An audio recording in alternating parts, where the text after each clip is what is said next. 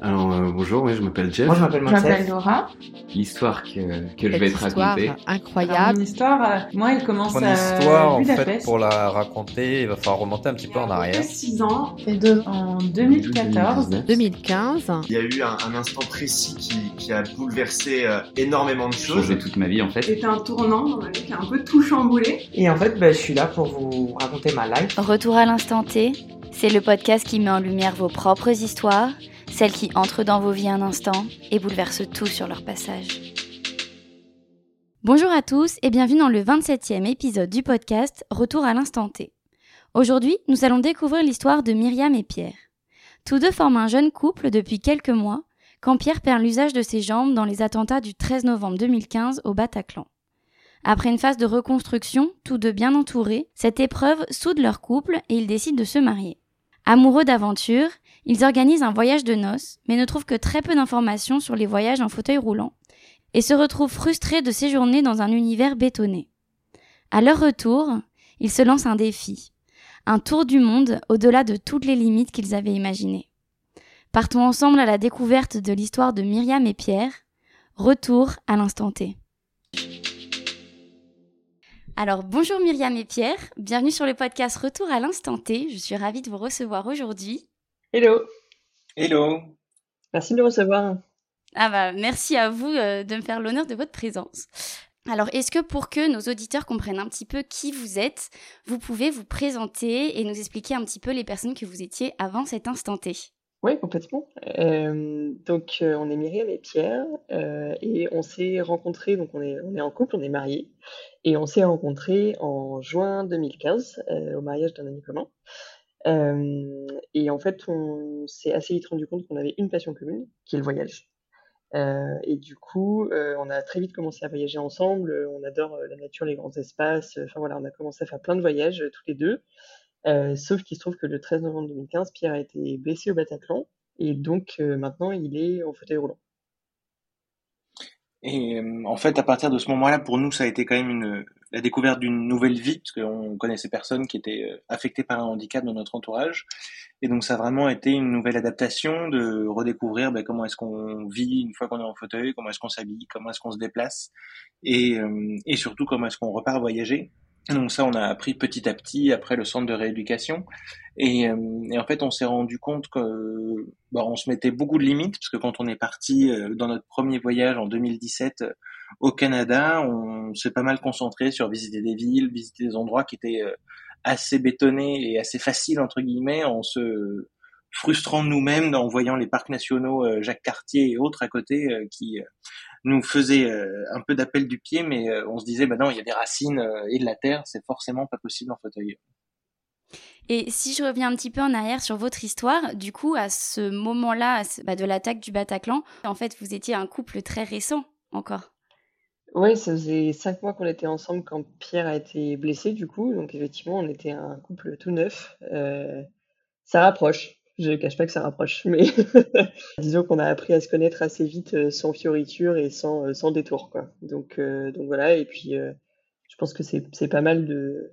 Enfin, c'est pas mal. Je... Si ça avait été à refaire, j'aurais peut-être fait différemment, mais c'est pas mal de savoir comment on gère les crises euh, dans un couple euh, pour bien se connaître et pour, et pour continuer à construire des choses ensemble. Donc, bah voilà, l'avantage, c'est que on a été très vite confrontés à ça tous les deux, et ça, ça nous a permis de couper court à toute euh, tergiversation, on va dire. Très vite, vous deux, vous êtes euh, engagés ensemble. En fait, ça a été un petit peu un accélérateur euh, d'amour et d'engagement. Euh, et vous avez décidé de vivre ensemble, de vous marier assez euh, rapidement. C'est ça, ouais. En fait, on était euh, en donc ça faisait que cinq mois et on s'était dit pourquoi pas en juillet 2016 euh, emménager ensemble. En fait, c'est ce qu'on a fait finalement euh, quand je suis sorti de centre de rééducation. C'était euh, pile à ce moment-là. Et donc, euh, parce qu'on vivait tous les deux dans des appartements qui n'étaient pas accessibles. Et du coup, on a emménagé tous les deux et on vit toujours dans le même appartement et on est on y est moins souvent qu'avant maintenant avec nos métiers.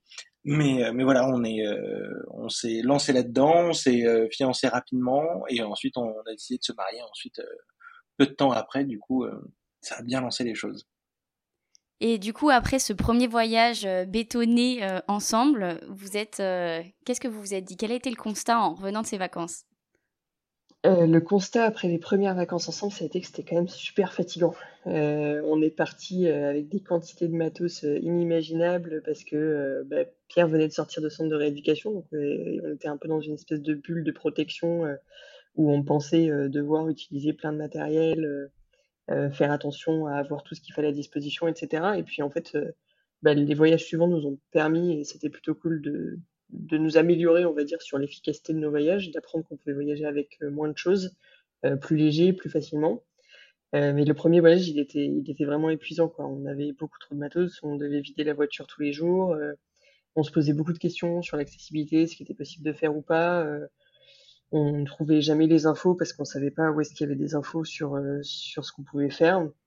Et donc, ouais, beaucoup de frustration et beaucoup de fatigue. Et ça vous a fait prendre une décision, ou en tout cas vous lancer un défi?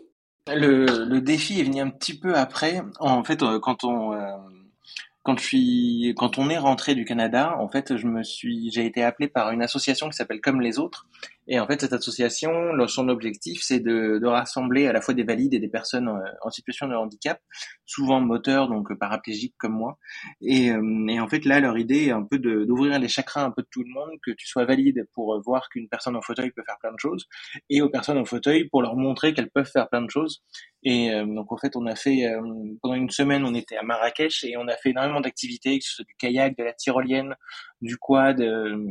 et en fait, pendant toute cette semaine-là, on a hum, appris beaucoup en fait sur tout ce qu'on pouvait faire. Et c'est derrière, donc Myriam n'était pas conviée parce que les, proches ne sont pas conviés sur ces séjours. Mais, euh, mais voilà, en fait, quand je suis revenu de là, ça a été un petit peu un déclic pour la suite. Et, euh, c'est pour ça quand on a planifié notre voyage de noces qui était en fin mai 2018 après notre mariage, on s'est euh, on s'est dit mais en fait on va pas se donner on va pas se mettre de limites on va aller dans un endroit qui est facile d'accès donc on a choisi les États-Unis et les grands parcs de l'Ouest américain et, euh, et, ensuite, sur tout ce qui est activité, découverte, balade, en fait, on s'est mis aucune limite et on s'est dit, bon, on verra bien et on verra comment ça se passe. Et, euh, donc, c'est là que ça a été vraiment un, déclencheur pour euh, vraiment lancer le, notre projet qui, qui s'est un peu étoffé dans nos têtes au fur et à mesure de l'été 2018. Mais voilà, on s'est dit, c'est une c'est trop beau de pouvoir voyager quand on est en fauteuil comme, comme une personne valide en fait et en fait on s'est simplement dit ben on va créer un média qui va nous permettre en fait de communiquer toute cette information qu'on a pu nous recenser pendant ces premiers voyages et qu'elle soit accessible à tout le monde en fait. Parce que c'était vraiment un constat, vous, avant de partir dans les premiers voyages, de se dire on trouve aucune information sur comment voyager en fauteuil roulant. À l'époque, on trouvait vraiment pas d'informations euh, sur comment voyager en fauteuil ou très peu. Euh, les seuls blogs de voyage qui existaient, ils étaient hyper flippants. En fait, c'était euh, bah, j'ai cassé mon fauteuil dans l'avion, ou enfin mon fauteuil a été cassé dans l'avion, donc bah, vacances ruinées. Enfin voilà, hyper flippant. Et, et sur place, finalement, il y avait quelques témoignages, quelques retours d'expérience, mais sur place, on n'avait pas d'infos sur ce qui était faisable ou pas. Et, et c'est vraiment de là que c'est parti. C'est-à-dire que nous, on a eu l'impression de revivre pendant ce voyage aux États-Unis parce que on a enfin renoué avec ce qu'on aimait vraiment faire et donc on s'est senti euh, hyper libre euh, pour la première fois depuis euh, depuis trois ans, donc depuis l'accident de Pierre. Et, enfin voilà, ça nous a changé la vie et on s'est dit mais c'est quand même fou et nul que tout le monde n'ait pas accès à cette information-là. Donc, bah, on va essayer de mettre à dispo un maximum d'infos pour que d'autres personnes puissent se projeter et se dire, bah oui, c'est possible en fait de, de voyager pour moi. Quoi. Et euh, ce qui est cool aujourd'hui, c'est que l'information elle commence quand même à se multiplier euh, sur les réseaux, sur, euh, sur des blogs, etc. donc nous, on essaye d'en donner un maximum par rapport à toutes nos expériences sur Will World, mais ça commence, voilà, je pense que ça commence à bien rentrer dans la tête de tout le monde que le voyage en fauteuil est possible. Qu'est-ce que ça vous a, ça vous a amené où par la suite?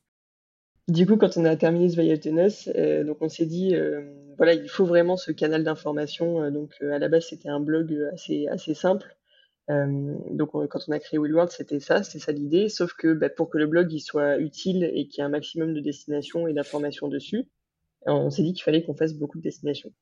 Et donc on a monté un projet de tour du monde euh, qui devait durer 14 mois et, euh, et traverser 15 pays, euh, sachant que euh, on s'est dit bah voilà on prend tous les pays qui nous faisaient rêver, mais où on s'était dit on pourra plus y aller maintenant que Pierre est en fauteuil. Et en fait on va y aller quand même parce que finalement on aura peut-être des bonnes surprises et et justement, ces pays-là, ils sont pas balisés euh, pour les personnes en fauteuil, donc faut y aller, il faut donner de l'info, quoi. Et donc, du coup, on avait prévu, ouais, donc 14 mois, l'Amérique du Sud, l'Océanie, l'Afrique et l'Asie. et on est parti en septembre 2019. Et quand on est parti, en fait, on avait décidé de faire ce tour du monde en étoile, de manière à pouvoir faire environ trois mois dans chaque continent et à chaque et revenir euh, environ 15 jours euh, à Paris pour à la fois rencontrer nos partenaires, parce que c'est, on a été accompagné par des entreprises qui nous ont aidé à financer ce voyage, et, euh, aussi pour changer les bagages, parce qu'on avait décidé de suivre l'été et pendant toute la, durée de ce tour du monde. Donc c'est pour ça qu'on était, on avait commencé par l'Amérique du Sud. Et, en fait, à chaque continent, un défi. Et ce, le premier continent, l'Amérique du Sud, le premier défi était l'ascension du Machu Picchu. Et, euh, et, en fait, on a réalisé ça au bout de 15 jours, donc ça, ça, ça nous a donné pas mal de, de peps pour pouvoir continuer et, euh, et se continuer à faire des activités dans tous les sens. On a fait du surf dans les dunes de sable, on est allé euh, faire du kayak au pied du glacier du Perito Moreno en Argentine, on a nagé avec des otaries à Lima et et en fait, ça, ce moment-là, on se dit, ben voilà, en fait, ce, ce, tour du monde part très bien. On a moyen de, de vraiment pouvoir communiquer, montrer ce qui est facile, d'être un peu les, entre guillemets des, des, explorateurs sur des terrains qui ont été validés pour, par des valides, mais euh, pas pour des personnes en situation de handicap. Et donc euh, nous, on est là pour euh, essayer de faire ça et permettre à d'autres de se dire, ben voilà, moi aussi, je vais pouvoir aller sur le Machu Picchu ou simplement aller au fin fond de la Patagonie argentine à Ushuaia. Et, et, ensuite, le deuxième continent, ça a été l'Océanie. En fait, en Océanie, on a fait six semaines à peu près en Australie. Donc là, on a, c'était plus euh, balade euh, le long des côtes, euh, le long de la côte est. on est passé un petit peu au centre pour aller voir les aborigènes, et ensuite on a terminé au sud avec les douze apôtres et ces fameuses falaises de calcaire. Et, et, ensuite, quand on est arrivé en Nouvelle-Zélande, là, on s'était mis un, petit challenge de traverser le pays du nord au sud en tandem, parce qu'on avait trouvé à Paris un tandem qui nous permettait d'être du coup moi à l'avant assis avec les, un main d'allié, donc pouvoir pédaler avec les mains, et Myriam à l'arrière avec les pédales, les freins, les vitesses. Donc il fallait que je lui fasse une grande confiance pour euh, pour ce projet-là. Et euh, et en fait on est euh, sur l'île du Nord, on s'est pas mal entraîné, et c'est sur l'île du Sud où là on était vraiment en itinérance totale. Donc on a une copine qui nous accompagnait pour transporter les bagages d'étape en étape, et nous on cravachait sur des étapes entre 35 et 120 km avec 1000 mètres de dénivelé. Donc ça a été bien costaud. Et euh, malheureusement, à 300 km de l'arrivée, euh, donc de Bluff, le port le plus au sud du pays, on a été euh, malheureusement rattrapé par le Covid une semaine après la France. Et donc on a dû arrêter notre, notre projet à ce moment-là. D'accord. Et vous l'avez mis sur pause ou vous l'avez repris plus tard? En fait, au moment du confinement, du coup, nous, on avait posé un congé sans solde. Donc on était supposé recommencer à bosser à la fin de l'année 2020. Alors spoiler, ça ne s'est pas passé comme ça. Mais du coup, euh, comme il nous restait que six mois, on s'est dit bah il faut quand même qu'on continue à faire vivre ce projet. On sentait bien quand même qu'on n'allait pas pouvoir euh, revoyager tout de suite euh, bah, comme on l'avait prévu hein, pour terminer le tour du monde, etc. Et donc on s'est dit on peut pas rester six mois à attendre que les frontières rouvrent alors que ça n'arrivera peut-être pas. il faut qu'on fasse quelque chose.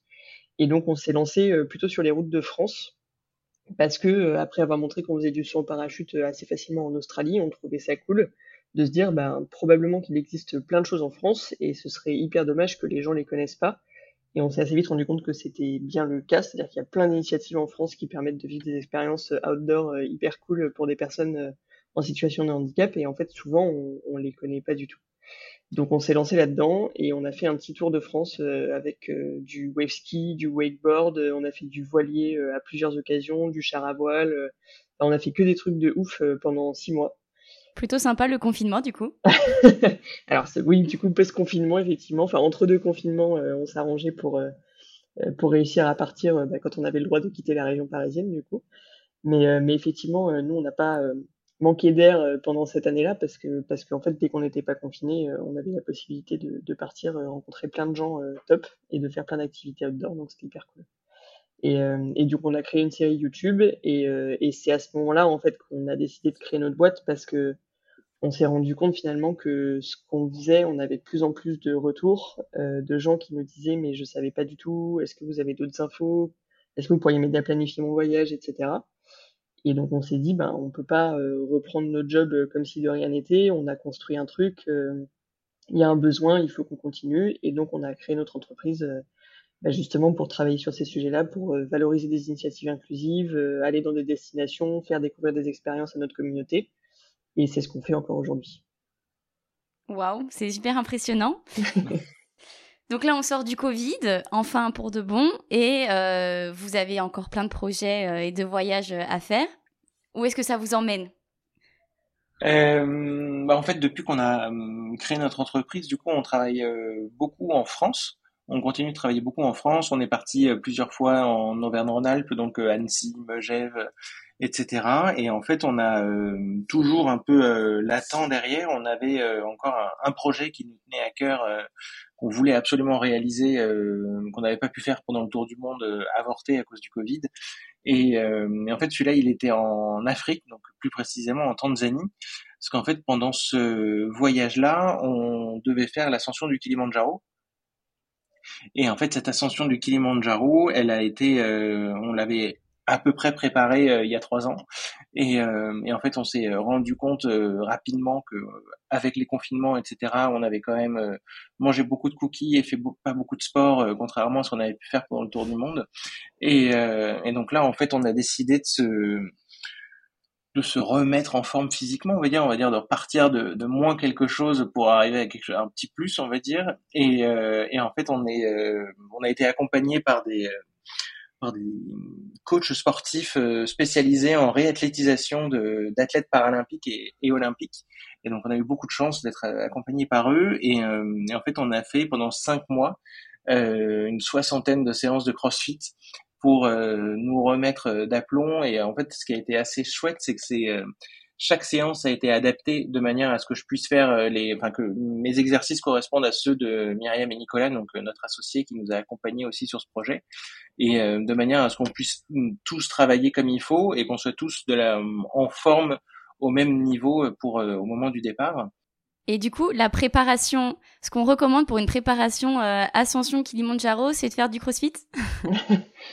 Non, euh, normalement pour une ascension du Kilimanjaro, il faut euh, être préparé à la rando, euh, il faut avoir l'habitude de marcher, c'est des bonnes étapes, donc il faut savoir monter, mais en toute logique, personne n'est obligé de faire six mois de préparation intensive pour monter le Kilimanjaro. C'est un sommet qui est relativement accessible pour, pour des personnes qui randonnent. Quoi.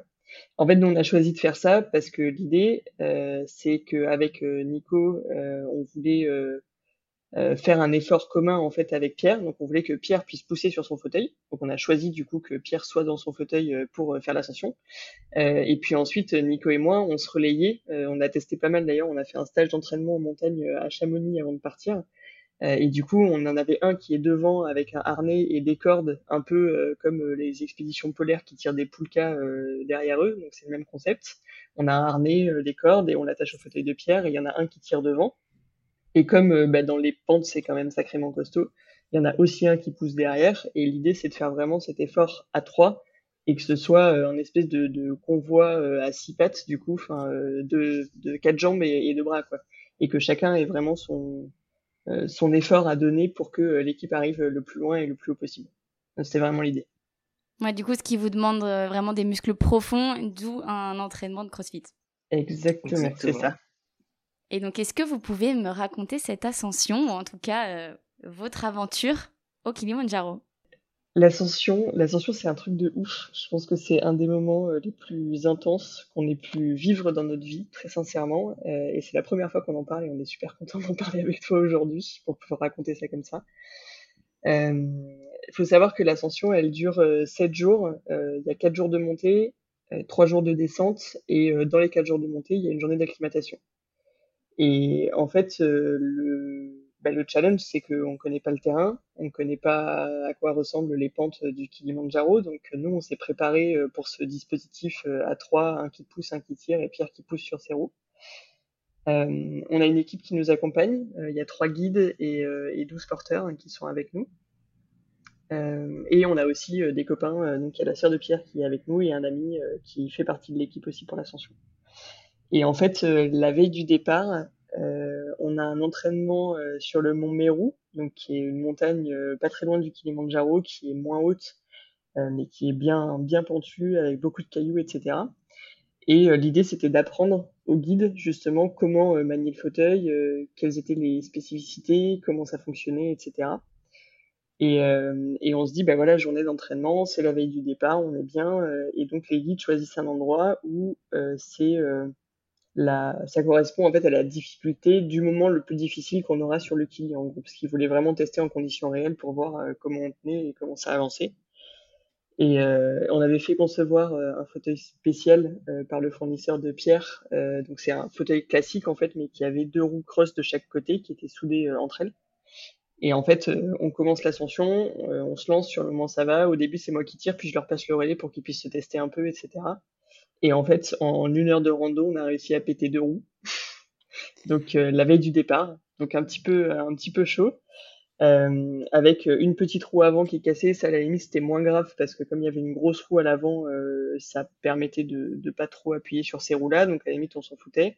En revanche, euh, bah, les deux, le système de double roue cross qu'on avait prévu comme le truc infaillible pour pour aller jusqu'en haut du Kili, bah, on se retrouve à, à 12 heures du départ et le truc est mort quoi. Donc en fait le fauteuil il avance plus, enfin très peu, c'est un tout petit peu compliqué. Mais l'avantage c'est que je crois qu'en Afrique tout se répare. En tout cas, c'est ce qu'ils nous ont dit. Et du coup, euh, on s'est retrouvé euh, le, dimanche matin, puisque ça c'était le samedi, le dimanche matin, euh, jour du départ. le guide arrive, grand sourire et tout, et ben, il y a deux roues de moto qui sont accrochées au fauteuil.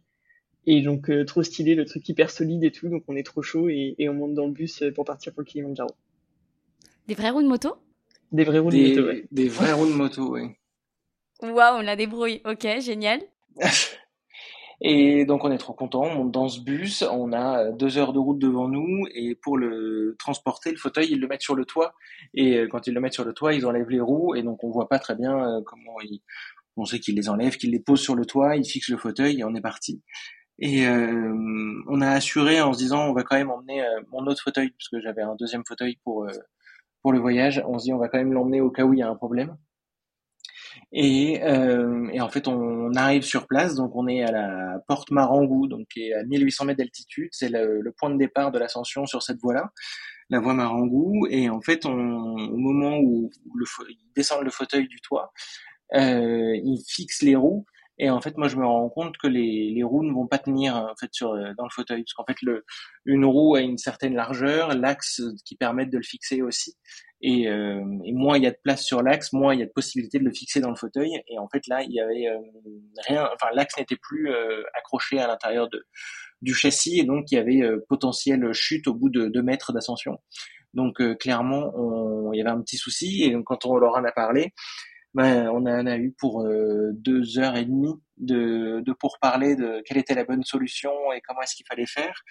Euh, sachant qu'il y avait euh, une possible heure limite de départ pour euh, ne pas arriver trop tard non plus au refuge le soir même. Et, et en fait, le, le, guide est reparti avec le fauteuil, avec deux membres de l'équipe, et ils sont partis pour aller faire des...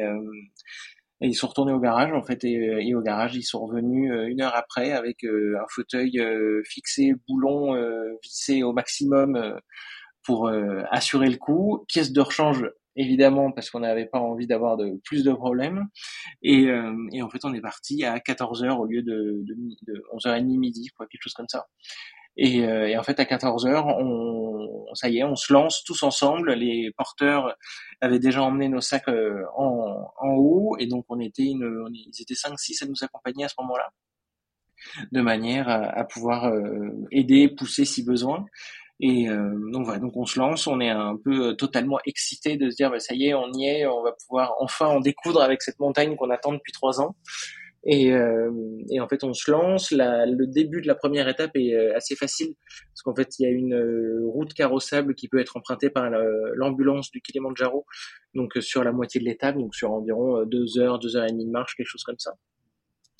Et au bout de ces deux heures, on s'enfonce dans la forêt tropicale et, euh, en fait, dans cette forêt tropicale, le Abed, notre guide, euh, m'avait dit euh, "Tu verras, il y a des escaliers de pierre à un moment, mais ça devrait le faire." Et donc moi, je pensais qu'on allait tomber sur des escaliers bah, un peu comme ce qu'on avait déjà un peu vu en forêt, donc soit avec des troncs d'arbres ou des choses comme ça, mais qui seraient à peu près praticables. Et, et en fait, on s'est rendu compte à ce moment-là que en fait le, les porteurs allaient être nos sauveurs en fait du début à la fin parce qu'en fait c'est eux qui ont pris les cordes et ils ont commencé à me soulever parce qu'en fait ces escaliers étaient simplement des des voies faites de cailloux qui ne sont pas plats, qui ne sont pas tous euh, égaux, pas de la même taille et euh, posés un peu en vrac on va dire. Et, euh, en fait il nous a fallu je crois 4 heures pour, pour faire deux heures de marche pour invalide. Et, en fait, pendant toute cette période-là, ça nous a permis bah, de mieux rencontrer les, porteurs, parce qu'ils étaient vraiment juste au-dessus de moi, et, de voir à quel point ces, ces mecs étaient déjà formidables au bout de au bout d'une étape. Et parce que je pesais quand même mon poids plus le fauteuil qui devait faire 20 kilos donc il portait oui entre 100 et 110 kilos facilement euh, pour euh, à chaque fois. Donc c'était quand même euh, pas rien et mais c'est pas grave ils étaient contents qu'on soit arrivé et donc ça ça a été notre première étape laborieuse, mais on, le guide était confiant pour la suite, malgré l'heure d'arrivée, 19h30 par là. Il était très content et il se dit tout va bien se passer pour la suite. Là, on arrive au refuge, donc on est à Mandara Hut qui est à 2700 mètres d'altitude. Euh, on passe la première nuit dans les refuges. Il faut savoir que c'est quand même assez confort en fait. Hein. Franchement, c'est assez bien organisé la logistique sur le sur cette voie-là euh, du Kili. Euh, c'est la seule qui est en refuge, les autres sont en bivouac. D'ailleurs, c'est une des raisons pour lesquelles on avait choisi cette voie-là, au-delà du fait que c'est la plus praticable, on va dire, la plus facile, la plus régulière. mais du coup, voilà, les refuges sont quand même pas mal. Bon, il fait froid, on s'adapte pour la première nuit et tout, mais mais ça va. Et le lendemain, on repart, mais pour le coup. Euh, c'est une étape qui a été hyper difficile psychologiquement le lendemain parce que euh, la veille, on avait finalement réussi à faire pas mal de dénivelé en assez peu de temps. Euh, même si on était arrivé de nuit et tout, c'était surtout lié au fait qu'on était parti très tard.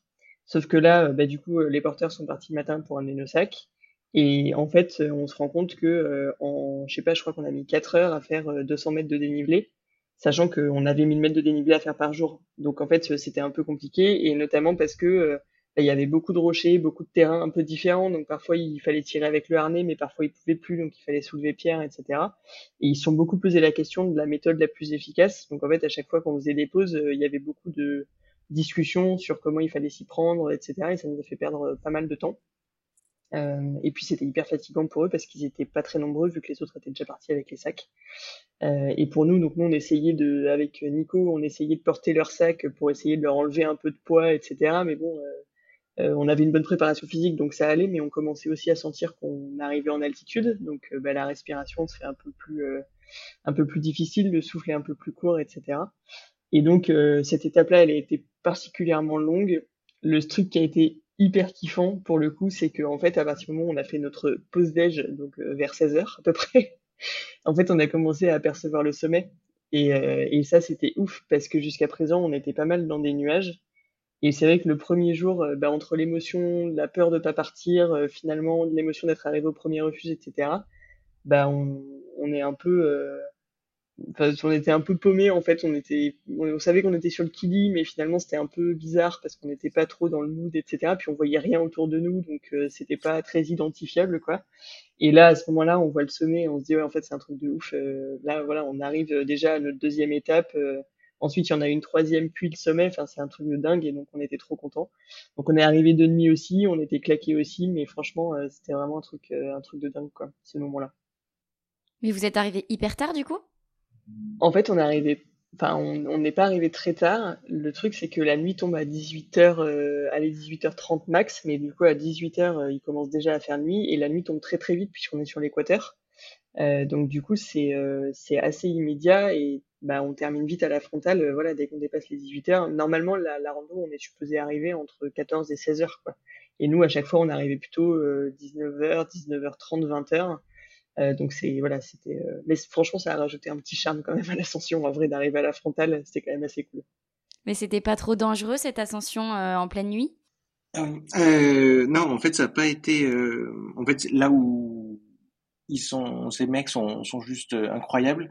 C'est qu'ils étaient euh, donc en fait au moment où on a fait la pause déj, un petit peu après, en fait moi ils m'ont changé de d'embarcation, on va dire, parce qu'en fait mon, mon fauteuil était euh, du coup assez lourd, il y avait énormément de cailloux sur cette étape. Et euh, des rigoles parce qu'en fait pendant la saison des pluies il pleut beaucoup, donc il y a beaucoup de rigoles qui sont dessinées par les par les gardes forestiers de manière à ce que l'eau s'écoule sans défoncer les chemins. Et, euh, et en fait, c'était euh, trop difficile pour eux et on serait arrivé très tard si j'étais resté dans mon fauteuil. Et en fait, chaque euh, refuge dispose de, de joëlettes, donc c'est des un peu des, des, chaises à porteurs sur roues. comme au Moyen Âge, mais en fait elles sont aménagées en mode brancard de manière à pouvoir redescendre une personne qui s'est blessée, une personne qui a le mal des montagnes par exemple, un peu trop un peu trop dur et ça les permet ça leur permet de les descendre plus facilement et et euh, plus facilement pour la personne aussi qui est transportée. Et, euh, et en fait, sur ces brancards-là, ils ont énormément de prise et ce qui leur permet d'être beaucoup plus et euh, le poids est mieux réparti et ce qui permet aussi de il y a une suspension sur le sur la roue alors que sur moi il y en a pas et du coup ça leur a un peu facilité la tâche et en fait, ils vont à une vitesse euh, dingue parce que quand on, une fois que je suis passé dessus, enfin les euh, les autres de l'équipe, Myriam, etc., devaient un peu cravacher pour euh, continuer à nous voir quand il commençait à faire nuit, parce qu'ils voyaient à peine les frontales et on est arrivé bien en avance. Enfin, on est arrivé déjà quart d'heure, quelque chose comme ça avant eux. Et en fait, ça, ça montrait vraiment le, la capacité des mecs. Les mecs couraient, alors qu'on était à 3700, euh, ils couraient euh, le long de la, à flanc de, à flanc de montagne de manière à, à passer les cailloux, etc., qui ne les ralentissaient jamais, quoi. Et euh, donc non, à aucun moment il y a eu de peur ou quoi. J'avais plus froid que peur à ce moment-là, ouais. Wow, ok. Eux, ils ont un super entraînement pour pouvoir faire ça. En fait, ils font ça au quotidien ils font euh, 30, 30 et 37 ascensions par an. Donc euh, ils ont aucun problème à faire euh, l'ascension, euh, quoi qu'il arrive, quelles que soient les conditions, etc. Et, non, non, ils sont, c'est un peu des, des surhommes pour nous. Et, et, du coup, chaque arrivée à un nouveau refuge, à une nouvelle étape, c'est c'est un accomplissement, c'est une réussite? C'est une réussite et je crois que l'accomplissement, on s'en rend compte le lendemain matin. Euh, parce qu'on est un peu quand même euh, fatigué le soir, on mange notre petite soupe, notre petit plat euh, préparé par Assoumani avec amour. Et, et, en fait, le lendemain matin, surtout à cette étape-là à 3700, le, on a une journée d'acclimatation. Normalement, on devait faire une petite sortie pour vraiment s'adapter, monter à 4000, redescendre. Et là, le guide nous a dit non, non, là, c'est tout le monde qui se repose, il y a personne qui sort demain. Et vraiment, vous profitez, vous prenez le temps et tout ça pour être en forme pour la journée d'après. Et, euh, et en fait, à ce moment-là, on est euh, 3700, il y a une mer de nuages euh, complètement dingue, un peu plus bas, qui euh, recouvre la vallée euh, tanzanienne, et on est... alors certes, il y a d'autres refuges, il y a d'autres personnes, etc., mais on est un peu tout seul dans, nos, dans notre petite bulle, tous les six, à se dire, bah, en fait, on est, on est là, on n'est plus qu'à deux étapes du sommet, et euh, non, il y a une il y a une émotion qui est quand même assez dingue. On est euh, il y a encore quelques corbeaux. Il y a euh, je sais pas, il y a une ambiance particulière à ces altitudes-là entre la nature qui commence à enfin où on a vraiment perdu quasiment tous les arbres, il n'y a plus sais pas, et ce calme et ce silence complètement dingue dont on rêvait un petit peu, je pense inconsciemment depuis le début. Et comment est-ce que vous êtes encadré sur place? C'est-à-dire que justement, si vous avez le mal des montagnes, si vous avez du mal à respirer, euh, est-ce que vous avez un encadrement euh, aussi au niveau santé? Il y a un encadrement de ouf euh, pendant l'ascension, et heureusement, du coup, sans spoiler, mais, euh, du coup, euh, oui, ça, nous a bien servi. en fait, pour le suivi du mal des montagnes, on, tous les matins, ils viennent, enfin les guides du coup viennent nous voir, ils vérifient qu'on a un bon appétit, qu'on dort bien, euh, il vérifie qu'on n'ait pas de maux de tête ou que ce soit des maux de tête qui puissent passer euh, avec un doliprane ou un truc euh, que ça passe assez facilement. Euh, et ils prennent le pouls et la saturation, donc l'oxygène dans le sang. Et en fait, tout ça, c'est vraiment tous les matins, c'est un process qui est hyper carré, etc. Et c'est hyper important parce que, en gros, plus on monte, plus on a un taux d'oxygène dans le sang qui descend. Euh, quand on est à zéro, en gros, on a un taux d'oxygène à 100 et en fait, euh, le mal des montagnes, on peut le percevoir par différents symptômes, mais ça, on peut aussi ne pas forcément se rendre compte que c'est un mal des montagnes et donc l'oxygène dans le sang, c'est un peu ce qui est garant.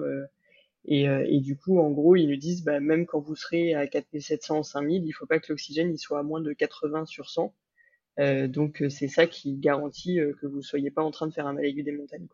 Euh, du coup, bah, journée d'acclimatation passée, euh, on est chaud patate. Franchement, là, ça y est, on commence à se rendre compte que le sommet est tout proche. Euh, la dernière étape, du coup, c'est Kiboet, qui est à 4700 mètres d'altitude. Euh, et Kiboet, c'est un refuge qui est vraiment au pied de la dernière pente finale, enfin le voilà, le, la dernière pente raide avant d'arriver au sommet, quoi. Et du coup, bah, on part de Orombo, on commence sur un chemin en pierre, c'est bien bien raide, je pense qu'on se mange assez vite pas mal de dénivelé. Encore une fois, on a 1000 mètres à faire dans la journée, donc voilà, on, on, se prend 300 mètres, je pense, dans l'heure qui suit le départ. Euh, et en fait, à un moment, on arrive euh, à un petit panneau qui dit euh, dernier point d'eau. Donc c'est le dernier endroit sur la montagne où il y a de l'eau. Après, bah, c'est acheminé par les porteurs, etc. Et on arrive dans une immense plaine, en fait, entre deux montagnes. Donc il y a le Kilimanjaro, le sommet du Kilimanjaro qui est à gauche, et à droite il y a le Mont Mawelzi, qui est à 5000 et quelques, je crois. et en fait, c'est un paysage lunaire de dingue franchement, enfin, je, je sais même pas comment le décrire, quoi. C'est une espèce d'étendue désertique. Il euh, n'y a pas un poil de végétation, il y a que des cailloux et du sable. Il y a le vent euh, qui balaye la plaine euh, et nous on rentre là-dedans et enfin franchement c'est juste, c'est une impression qui, qui, est indescriptible quoi. C'était vraiment extraordinaire. Et du coup, c'est marrant parce qu'à ce moment-là, du coup, Nico et moi, on est chaud parce que là, on a dit, bah, on s'est fait une préparation physique de six mois, on a envie d'en découdre. Maintenant, on a envie de se mettre aux manettes pour aider Pierre. Et euh, c'est le bon endroit parce que le terrain est assez plat. En fait, le chemin, il est facile, il n'y a pas de rocher, il est praticable. Pour une fois, il y a vraiment juste à tirer, à pousser et c'est bon. Et en fait, euh, Abed, qui est notre guide, nous dit non, non, les gars, euh, là, en fait, on arrive à 4000. Donc vous redescendez de vos grands chevaux. vous essayez même pas de faire plus d'efforts que vous portez vous. juste vous portez votre petit sac de la journée, vous avancez comme ça et, et me demandez pas de, de porter pierre parce que, enfin, de tirer pierre parce que franchement, je vous donnerai pas l'autorisation de le faire. Et heureusement qu'il l'a pas fait parce que je pense qu'on n'aurait pas été capable sinon euh, de, de, poursuivre pour la suite. Mais ouais, du coup, c'était vraiment une journée de ouf. Et, euh, et quand on arrive euh, à Kibo Hut, on y passe la nuit. Sachant que je dis vraiment on y passe la nuit parce que dire qu'on y a dormi, c'est quand même un bien gros mot. Je pense qu'on dort quand même pas très très bien à 4007. Et normalement, en fait, les, les expés qui font le Kili, euh, les gens repartent, donc ils arrivent à Kiboed vers 15h, euh, un truc comme ça, et ils repartent à minuit pour faire l'ascension finale, pour être au sommet du Kili, euh, au lever du soleil. Et puis parce que de toute façon, franchement, on dort tellement mal à 4007 que personne n'a envie de passer la nuit à Kiboed, en vrai. Sauf que pour nous, c'était un peu trop dangereux parce qu'il y a pas mal de cailloux sur la dernière pente, il y a beaucoup de sable, c'est très très raide. Euh, et du coup, euh, bah, du coup, on, préfère partir euh, deux jours. Donc, on part le matin, le lendemain matin à 6 heures. Sauf que entre temps, donc bah, justement, les guides ont, ont checké nos, nos, bah, saturations, le pouls, etc. Et en fait, Nico, donc un des six membres de l'équipe qui avait fait toute la préparation avec nous, etc., a dû faire euh, demi-tour à ce moment-là parce qu'il avait un taux d'oxygène dans le sang qui était vraiment mauvais et il avait hyper mal au crâne et, et un appétit euh, tout pourri. Et en fait, du coup, le guide lui a dit, ben désolé, mais tu, en fait, tu dois descendre quoi parce que c'est trop dangereux de rester ici, donc tu redescends à 3007 et, et tu nous entends là, tu nous attends là, on te rejoint après l'ascension finale. Voilà, donc on a dû abandonner malheureusement Nico juste avant l'ascension finale. Ça a dû être super frustrant pour, euh, pour lui et pour vous de pas aller euh, au bout ensemble euh, dans l'aventure. Ouais, je pense que ça a été super dur pour lui. Alors, il a été sympa, il nous a plutôt encouragé justement à y aller, etc. Donc, c'était hyper cool de sa part. Mais, mais c'est vrai que même pour nous, c'était hyper dur. Puis voilà, ça fait six mois qu'on se préparait ensemble. Enfin, on avait évidemment envie de terminer l'aventure ensemble. Donc, ouais, c'était très frustrant pour tout le monde. Et, c'était pas un moment euh, rigolo, mais du coup, on avait très très envie d'en découdre justement pour dire, bah, tu vois, on, y est allé, euh, on l'a fait quoi. Il est 6h30 euh, du matin, on, quitte le refuge, on dit nos derniers au revoir à Nico, qui lui doit redescendre un peu après avec un, autre porteur. Et, donc là, on commence à, grimper, sachant que le début de la dernière étape est plutôt en arrondi comme un, un peu un skatepark euh, avant euh, le, le, la verticale du U, on va dire. Et, euh, et en fait, à ce moment-là, du coup, c'est Abed qui est devant, qui lead la team. Tous les porteurs sont avec nous cette fois-ci, parce qu'il y a personne qui doit partir en avance déposer les sacs au refuge, parce qu'il n'y en a pas en haut. Et donc, on est, ils sont là tous les 16. Et donc, on a une, une impression de dingue, enfin, de se dire, ben voilà, ça y est, il y a un vue de ouf. On a levé de soleil, on voit le Kenya d'un côté, la Tanzanie de l'autre. Et, euh, donc vraiment, ça, tout est là pour qu'on puisse aller en haut. Il y a, rien ne peut nous en empêcher, on va dire. Et, euh, en fait, on commence à grimper, c'est difficile, c'est le terrain est plutôt dur au début en termes de sable et de gravier, on va dire. Et en fait, au fur et à mesure, on arrive dans la fameuse verticale. Et en fait, dans cette verticale qu'on voyait au tout début, euh, on voyait pas trop, mais il y avait des zigzags euh, dessinés par les les anciens, euh, enfin par tous les randonneurs qui passent par là. Et, euh, et en fait, nous, on se retrouve euh, du coup au bout d'un moment dans ces zigzags. Et les zigzags sont entièrement en sable. Et donc là, les porteurs qui avaient euh, trouvé une première technique de me de tirer, pousser en même temps, euh, euh commencent un peu à fatiguer avec le, le fait que bah, le, fauteuil s'enfonce, il se décale à cause du sable qui s'enfonce, etc. Donc ça commence à devenir un petit peu euh, tendu pour eux. Et en fait, avec un système de cordes, ils réussissent à faire des zigzags d'avance avec la corde pour pouvoir tirer en amont, un peu comme des poulies, en fait des poulies humaines, et, et soulager ceux qui, ceux qui sont autour de moi. Je t'arrête une seconde, mais est-ce que toi, ça fait peur parfois de te faire tirer, de voir ton fauteuil qui se décale, euh, de pas savoir s'ils vont réussir à te porter jusqu'au bout? Euh, Non. Euh, non, en fait, j'ai aucune euh, appréhension. non, non, j'ai aucune appré... j'ai eu des appréhensions plus tard. Au début, j'avais pas de problème quand même. Non, non, ça allait. Enfin, au, final, au début, j'avais vraiment pas peur. Il y avait pas de, de risque entre guillemets. Là, la verticale n'était pas encore trop verticale. On s'est arrêté, on a fait une première pause à 5150 sous un gros caillou euh, pour être un peu à l'ombre. Et euh, donc là, tout le monde a un peu rechargé les batteries, euh, petite barre de céréales pour tout le monde. Et euh, petites incantations en latin de la part d'un des guides pour vraiment nous soutenir jusqu'au bout. Et euh, ce qui est un peu bizarre d'ailleurs. Et euh, on savait pas très bien si on allait s'en sortir. Et, et on repart. Et en fait au fur et à mesure on monte on monte et, euh, et on arrive dans une zone qui s'appelle Jamaïca. Et euh, Jamaïca, c'est un pierrier qui est euh, au milieu du sable, quasiment en haut de la montagne, enfin, juste avant d'atteindre le premier sommet, donc Gilman's Point à 5750, je crois, quelque chose comme ça. Et, et en fait, ce pierrier, nous, on s'était dit, bah, Qu'est-ce que c'est un pierrier? Un pierrier, c'est un endroit où il y a euh, énormément de cailloux au milieu d'un que tu dois traverser entre guillemets pour pouvoir euh, continuer ton, ton ascension. Et euh, et en fait, ces pierres, il y en a qui sont bien ancrées dans le sol, mais il y en a d'autres qui bougent à chaque fois que les, porteurs mettent les pieds dessus. Et euh, donc, qui s'enfoncent, eux s'enfoncent aussi. Et donc, on est là, la sérénitude commence un peu à, partir petit à petit, parce qu'on se dit, bah voilà, comment est-ce que ça va se passer? On avait bien grimpé jusque là, il y avait aucun souci. Et en fait, dans Jamaïca, là, il se pose quand même beaucoup de questions de savoir comment me porter, comment avancer, euh, tout en eux en étant en sécurité, moi aussi. Et, euh, et en fait, au bout d'un moment, il, y a un endroit où on peut à peu près se poser et ils se demandent si on, veulent pas plutôt me porter comme si j'étais sur un brancard, donc en, en vidant leur sac à dos, de manière à ce qu'ils me posent sur les sacs à dos vides qui sont reliés entre eux par des cordes et me, que eux prennent les etc. pour me porter. Et là, tout de suite, on a senti quand même le, la, grosse bêtise arriver quand même. Et euh, parce que j'avais aucune, euh, contrairement au fauteuil où je suis euh, entre guillemets un peu en sécurité avec le côté robuste de l'aluminium, etc. Là, c'est juste ma tête qui passe à côté des cailloux dans, dans les sacs. Donc, c'était pas forcément génial. Et donc, on, on, il faut un test sur un mètre et on dit tout de suite stop. Je retourne au fauteuil et en fait là, on, se regarde un petit peu tous parce que c'est euh, on a l'impression de sentir qu'on est quand même à un moment clé euh, dans cette ascension finale. Et, euh, en fait, autour de nous, on a, il y a quelques nuages qui commencent à arriver. Il est, je crois, 14 heures et quelques. Et en fait, à ce moment-là, le, le, guide nous dit, bah voilà, on est à 200 mètres du sommet.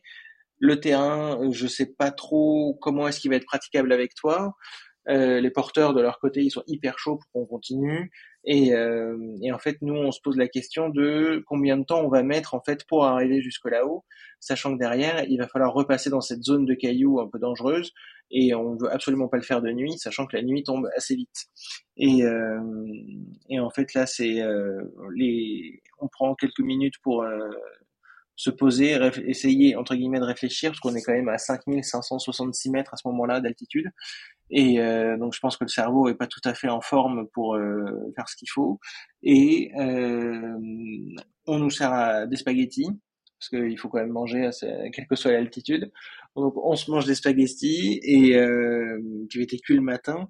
Et en fait là le entre guillemets la, décision, euh, enfin Myriam me dit c'est toi qui peux prendre la décision. Et euh, en fait c'est le moment je pense le plus dur qu'on ait, enfin que moi en tout cas j'ai jamais vécu. Euh, de se dire bah en fait on sait pas combien de temps ça va prendre quelle va être ma sécurité et la sécurité des autres aussi parce que que ce soit les porteurs ou les autres membres de l'équipe s'ils se blessent alors qu'on se dit bah est-ce qu'on continue et avec potentiellement un risque bah, le, risque la blessure tu l'as sur ta conscience pour longtemps après et euh, donc voilà donc là en fait à ce moment là on prend la décision de s'arrêter du coup, il faut quand même avoir conscience qu'on a très peu dormi euh, la nuit d'avant. On est parti hyper tôt, on est vachement haut, on a quand même fourni beaucoup d'efforts et peu mangé euh, depuis le début de la journée.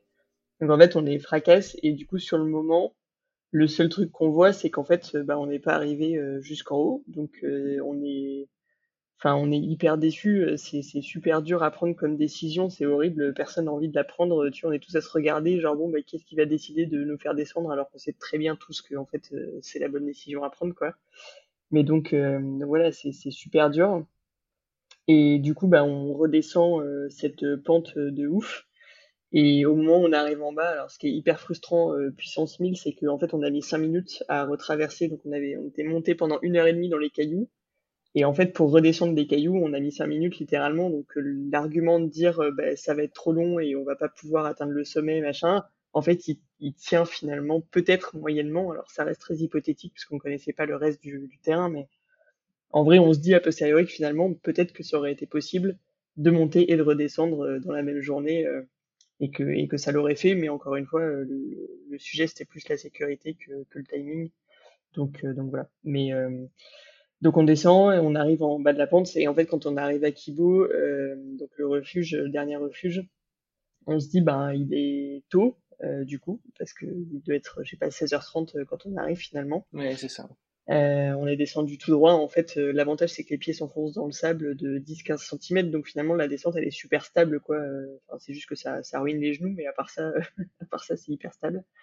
Et donc quand on arrive, on se dit bah quitte à terminer la journée en beauté, euh, autant euh, rejoindre Nico euh, qui est au camp d'en dessous, parce que parce que comme ça au moins bah, on pourra être avec lui et puis et puis c'est dommage de s'arrêter là. Puis à 16h30, quand on est arrivé, on était tous un peu un peu choqués de ce qui venait de se passer. On était un peu, tu vois, on bouillonnait un peu. En même temps, on était crevés. En même temps, on n'aurait pas réussi à dormir parce que altitude, parce que bah, déception, parce que beaucoup trop d'émotions.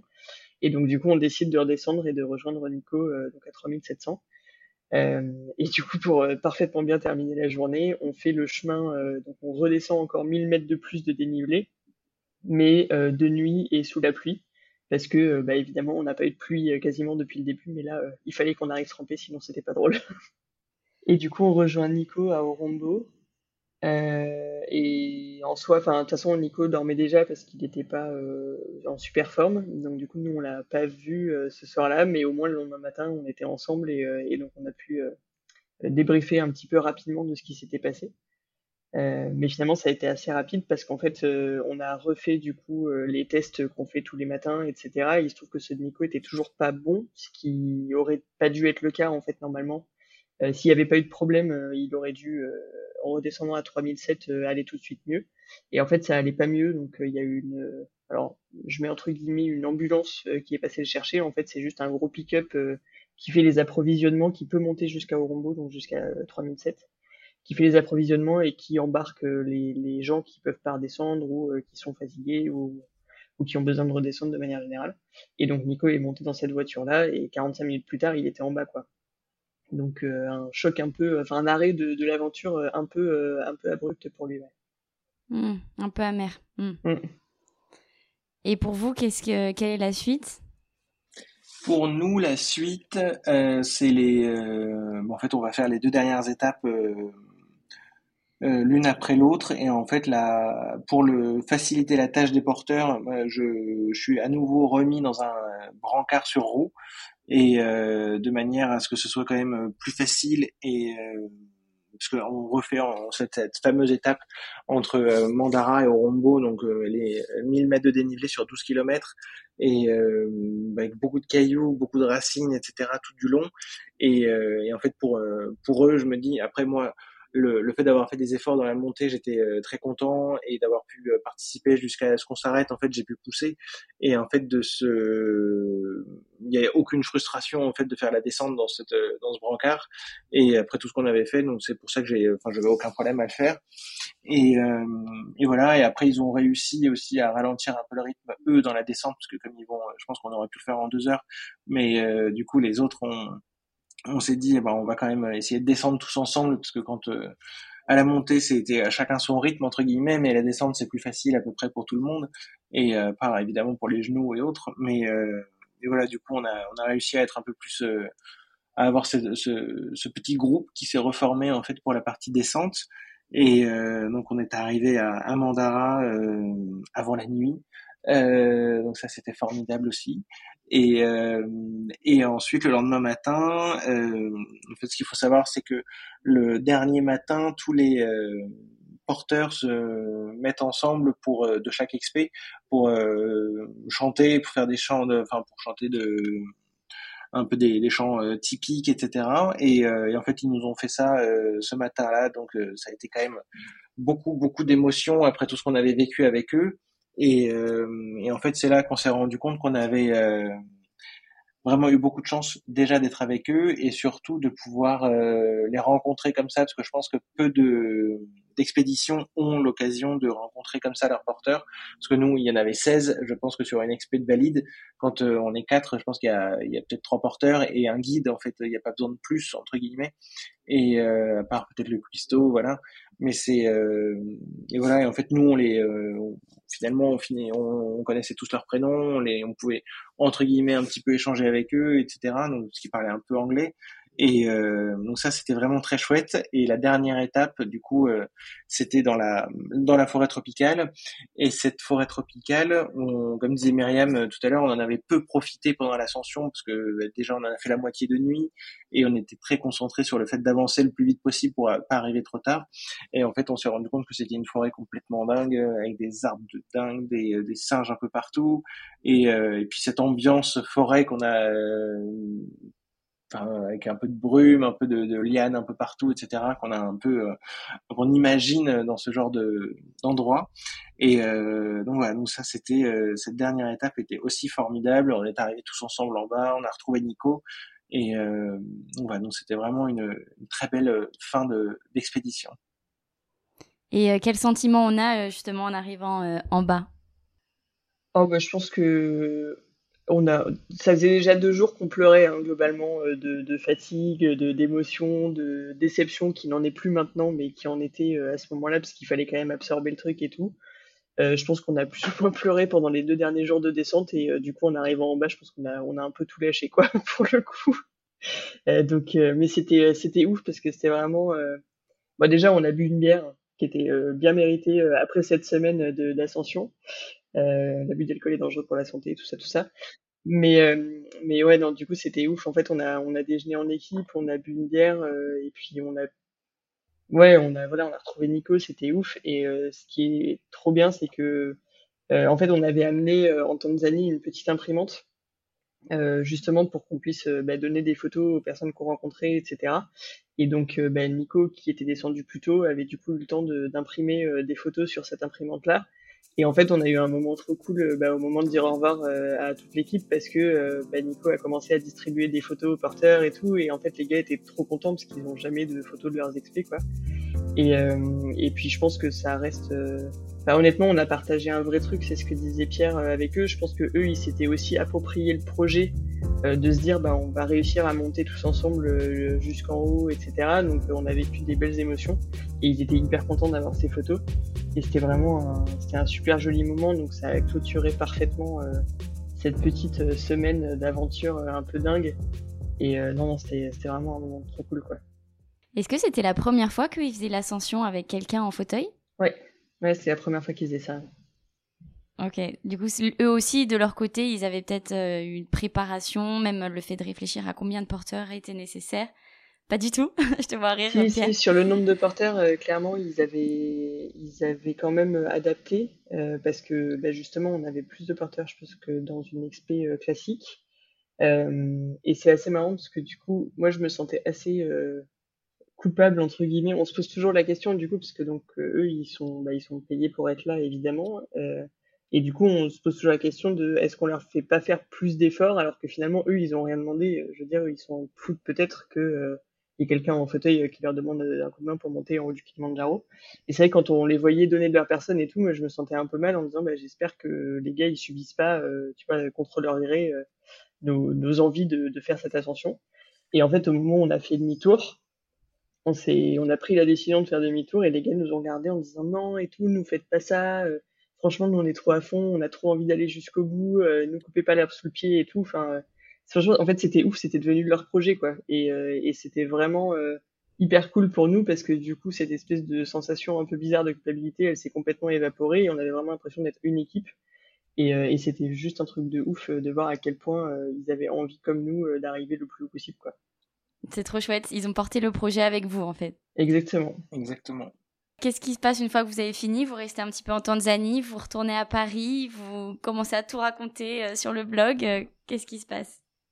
Euh, on reste en Tanzanie et en fait euh, pendant deux semaines on est re- de plus on est resté parce qu'en fait on a enchaîné euh, donc on est arrivé le, le dimanche euh, au, au enfin au gîte après le après le Kilimanjaro et en fait le lundi matin on repartait pour une semaine de safari à travers euh, le Serengeti, euh, Ngorongoro et euh, tous ces lieux un peu mythiques euh, dont on rêve de visiter quand on est petit et euh, qu'on a vu le roi lion et, et en fait, ce, donc pendant une semaine, on a vu des animaux dans tous les sens. On a vu des, la migration des gnous et des zèbres dans le nord du Serengeti, à la frontière du Kenya. Et euh, on a vu des petits lionceaux d'une semaine. Enfin bref, on a, profité beaucoup. Et après, on est allé se reposer à euh, Zanzibar. Et euh, donc là, on a, profité euh, juste tous les deux. Et pendant une semaine, on n'a absolument rien fait à part être au bord de la piscine et, boire des jus d'ananas avec un peu d'alcool. Avec un peu d'alcool. Très bien. En fait, vous n'avez pas du tout arrêté, même après cette ascension qui était quand même un vrai, euh, une vraie expédition et physique. euh, vous avez continué safari, euh, on continue l'aventure complètement quoi. Ouais, mais du coup, je pense que ça aurait été pas mal de, tu vois, a posteriori, je pense que ça aurait été pas mal de faire une pause. On a enchaîné très vite. Et encore une fois, arrivé 18h le dimanche, reparti le lundi matin 8h en safari, franchement, c'est, voilà, c'était, un peu dur. C'était un peu dur parce que ça a coupé complètement, de, de l'état d'esprit. En fait, on était vraiment parti sur une expé montagne avec une équipe, il y avait un enjeu et tout. Et là, on se retrouve du coup en safari où bah, on est en, voiture toute la journée, on peut pas trop descendre parce qu'il y a des animaux. Alors c'était ouf, hein, je, je, qu'on me fasse pas dire ce que j'ai pas dit. Le safari, c'était incroyable. Euh, c'était vraiment une super expérience, mais c'est vrai qu'il y avait un décalage de dingue entre ce qu'on avait vécu juste avant et euh, la manière dont on profitait euh, de la Tanzanie euh, à ce moment-là. Euh, et donc, euh, ouais, c'était, c'était assez particulier. Et du coup, euh, c'est cool parce qu'on a pu très vite raconter sur nos réseaux sociaux euh, bah, comment ça s'était passé et tout. Donc, ça nous a un peu remis dans le bain et permis de revoir quelques vidéos, quelques photos euh, et d'en parler un petit peu. Euh, mais si c'était à refaire, je pense que je prendrais un petit peu plus de temps dans la région du Kilimanjaro pour bah, profiter des gens, les rencontrer et, et, et voir le Kili et se dire ok j'étais là-haut. Enfin voilà, et de pas perdre de vue tout de suite euh, ce qui s'est passé, euh, qui a été euh, over intense quoi. Ouais, rester imprégné de ce qui vient de se passer avant de passer à autre chose euh, tout de suite quoi. Exactement, le coup du zapping c'était pas ouf en fait. Et euh, du coup, toi, Pierre, pour revenir sur euh, bah, tes impressions, donc autant au Kili que dans tes voyages, à de nombreuses reprises, les porteurs, ils t'ont vraiment porté. Enfin, soit ils t'ont tiré, soit ils t'ont porté. Qu'est-ce qu'on ressent? Est-ce qu'on est frustré de se dire que euh, bah tu peux pas euh, rouler avec euh, tes mains et, et contribuer au fait d'avancer? Comment est-ce que tu ressens ça? En fait, ce qui a été assez dingue, c'est en fait sur le, le quand on dit que j'ai été porté ou tiré, etc. En fait, à chaque fois, le quasiment sur toutes les étapes et notamment sur la dernière ascension, le je pouvais, enfin j'avais quand même accès à mes roues et euh, en soi je pouvais complètement les aider à pousser, etc. Donc quand euh, il y avait des passages de rigole, des passages de, de grosses marches, etc. À chaque fois je pouvais donner un à-coup supplémentaire sur les roues de manière à eux aussi les soulager parce que c'était un peu ça le, le but. Et euh, donc et après le n'y a pas eu de, de, frustration de ne pas pouvoir le faire juste nous trois, parce qu'en fait, si euh, j'avais gardé cette frustration, euh, j'aurais été frustré pendant une semaine. Mais euh, parce que vu le, en fait, vu l'ampleur de la montagne, il y avait euh, d'aucune mesure, c'était possible qu'on le fasse que tous les trois, en fait. Enfin, même ou même à quatre ou cinq, enfin, entre de notre petite équipe, il aurait, enfin, les, les porteurs étaient des euh, les éléments clés qui nous ont permis d'avancer et et encore une fois, ils m'ont à chaque fois, euh, c'était euh, hyper. Euh, enfin, ils ont toujours fait gaffe à ce que j'ai aucun problème, que tout se passe bien pour moi, que je sois bien positionné, que je tombe pas. Et donc c'est pour ça, à chaque fois que je pouvais les aider, je faisais tout mon possible pour leur filer un coup de main. Du coup, maintenant, plus pour en revenir, bah, finalement, à ce qui vous est arrivé, votre parcours, votre couple, avant puis après fauteuil. Euh, qu'est-ce que vous conseilleriez à des personnes qui, euh, bah, du jour au lendemain, euh, comme toi Pierre, se retrouvent en fauteuil ou justement un, un couple où l'autre personne aussi constate que sa moitié doit se déplacer en fauteuil? Qu'est-ce que vous conseilleriez à ces personnes qui, pour elles, la, vie n'a plus de sens, ou en tout cas qui savent pas par où aller, qui, qui sont perdues et qui se disent que bah, tous les, toutes les choses qui les faisaient rêver dans la vie sont plus accessibles? Euh, alors, euh, je pense que chacun a, son contexte et que déjà, nous, on a eu beaucoup de chance d'être euh, hyper bien entourés au moment où, Pierre est passé en fauteuil. on avait de la famille, des amis, donc déjà, ça a été un soutien de dingue et personne autour de nous nous a regardé en disant ah bah votre vie est terminée quoi. Enfin pour le coup on a eu des gens qui étaient vraiment plein de soutien et plein de d'optimisme donc ça nous a vachement aidé à avancer. Parce que c'est vrai que souvent, euh, enfin aujourd'hui, on est quand même dans une société, notamment en France, où le regard sur le handicap, il est quand même assez euh, assez lourd. Euh, il est déjà, enfin, on connaît assez peu finalement le monde du handicap quand on n'y est pas confronté. Et puis, il y a pas mal de stéréotypes qui font que bah, la, la, société regarde les personnes en situation de handicap comme si bah, elles avaient, enfin voilà, une vie qui était moins bien qu'avant. Alors qu'en fait, oui, bien sûr, c'est différent. Euh, on va pas se voiler la face, c'est très différent, euh, mais ça veut pas dire que c'est mieux ou moins bien. Ça veut juste dire que c'est différent, on s'adapte et puis euh, et puis on vit autrement, quoi. Et ça, c'est quelque chose que vous aviez intégré tout de suite, que c'était différent, mais que ça allait pas être quelque chose en moins? Ben, sur le moment, je pense que on savait pas ce que ce serait, mais en tout cas, on savait que ça allait être différent. Ça, il y avait aucun doute. Mais comme on savait pas sur quoi et comment, parce que encore une fois, on savait pas à quoi s'attendre, euh, on a décidé que ce serait pas moins bien. Voilà. Donc après, on, a tout fait pour que ce soit pas moins bien. Mais euh, mais du coup, euh, voilà, c'est juste on savait pas à quoi s'attendre en fait sur le côté différent. Donc et c'est là peut-être s'il y a un conseil, enfin à donner, je pense, c'est il faut prendre les choses petit à petit parce que ça peut paraître hyper euh, je sais pas comment on dit, mais enfin c'est super traumatisant déjà comme expérience, c'est un changement de vie complet. Donc si on regarde le haut de la montagne, euh, on peut se dire mais j'y arriverai jamais, alors qu'en fait, euh, bah, si on regarde pas à pas, euh, bah, voilà, aujourd'hui on a tel problème, on va essayer de le résoudre, et puis demain ce sera un autre problème parce qu'il y a souvent des trucs, voilà, des nouvelles contraintes auxquelles on doit s'adapter, etc. Regarder les trucs un par un comme ils viennent et pas essayer de se projeter sur un truc global. c'est, c'est voilà, petit à petit, tranquille, et puis on résout les problèmes comme ils viennent et on évite de, de trop se prendre la tête sur ce que ça pourrait être après, quoi. Qu'est-ce que tu dirais, toi, Pierre?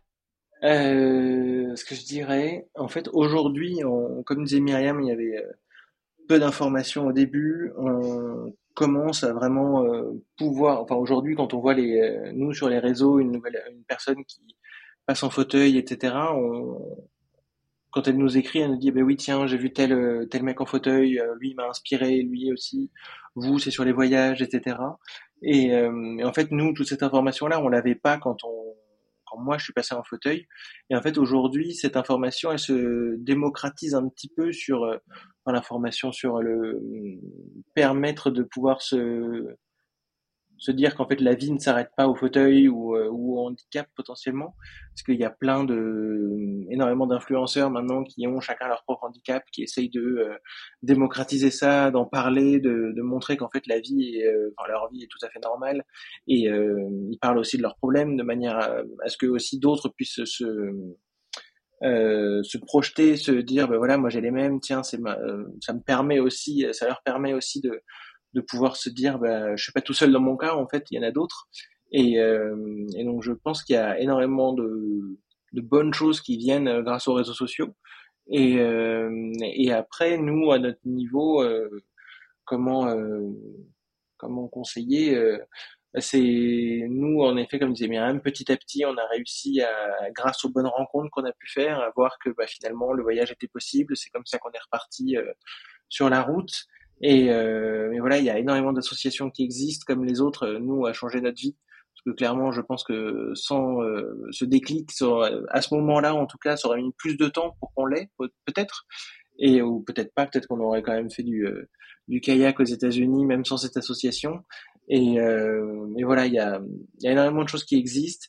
Et, et on, essaye, je pense, tous à notre niveau maintenant, aujourd'hui, qu'on a un peu plus conscience de pouvoir essayer de le mettre en avant et de, de montrer ce qui existe pour que d'autres puissent euh, franchir ce pas plus tôt et, euh, et pouvoir retrouver leur vie, euh, pas d'avant, mais euh, avec une option en plus, on va dire.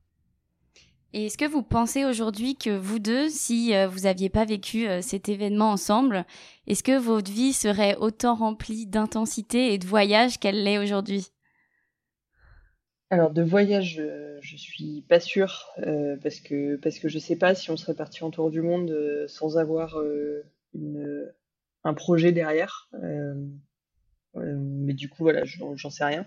En tout cas, ce qui est, enfin, ce qui est sûr, c'est qu'on peut pas savoir. C'est-à-dire que peut-être que notre vie aurait été euh, pour une toute autre raison euh, aussi intense qu'aujourd'hui.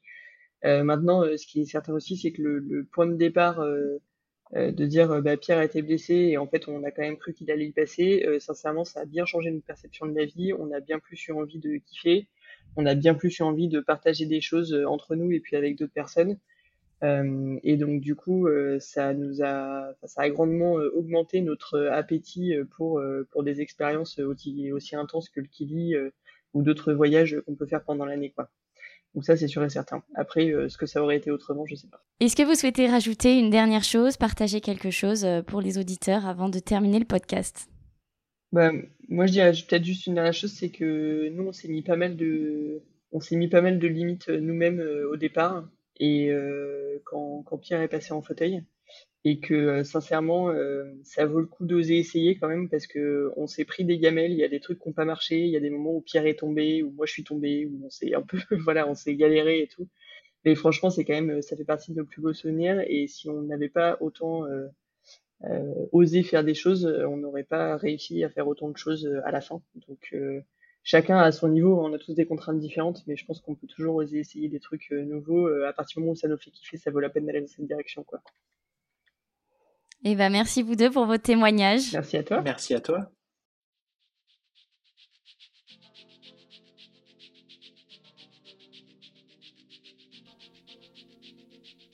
Merci à vous d'avoir écouté cet épisode de Retour à l'instant T, et merci à Myriam et Pierre pour le partage de leur histoire. Si cet épisode vous a plu, abonnez-vous au podcast et laissez-lui 5 étoiles sur votre plateforme préférée.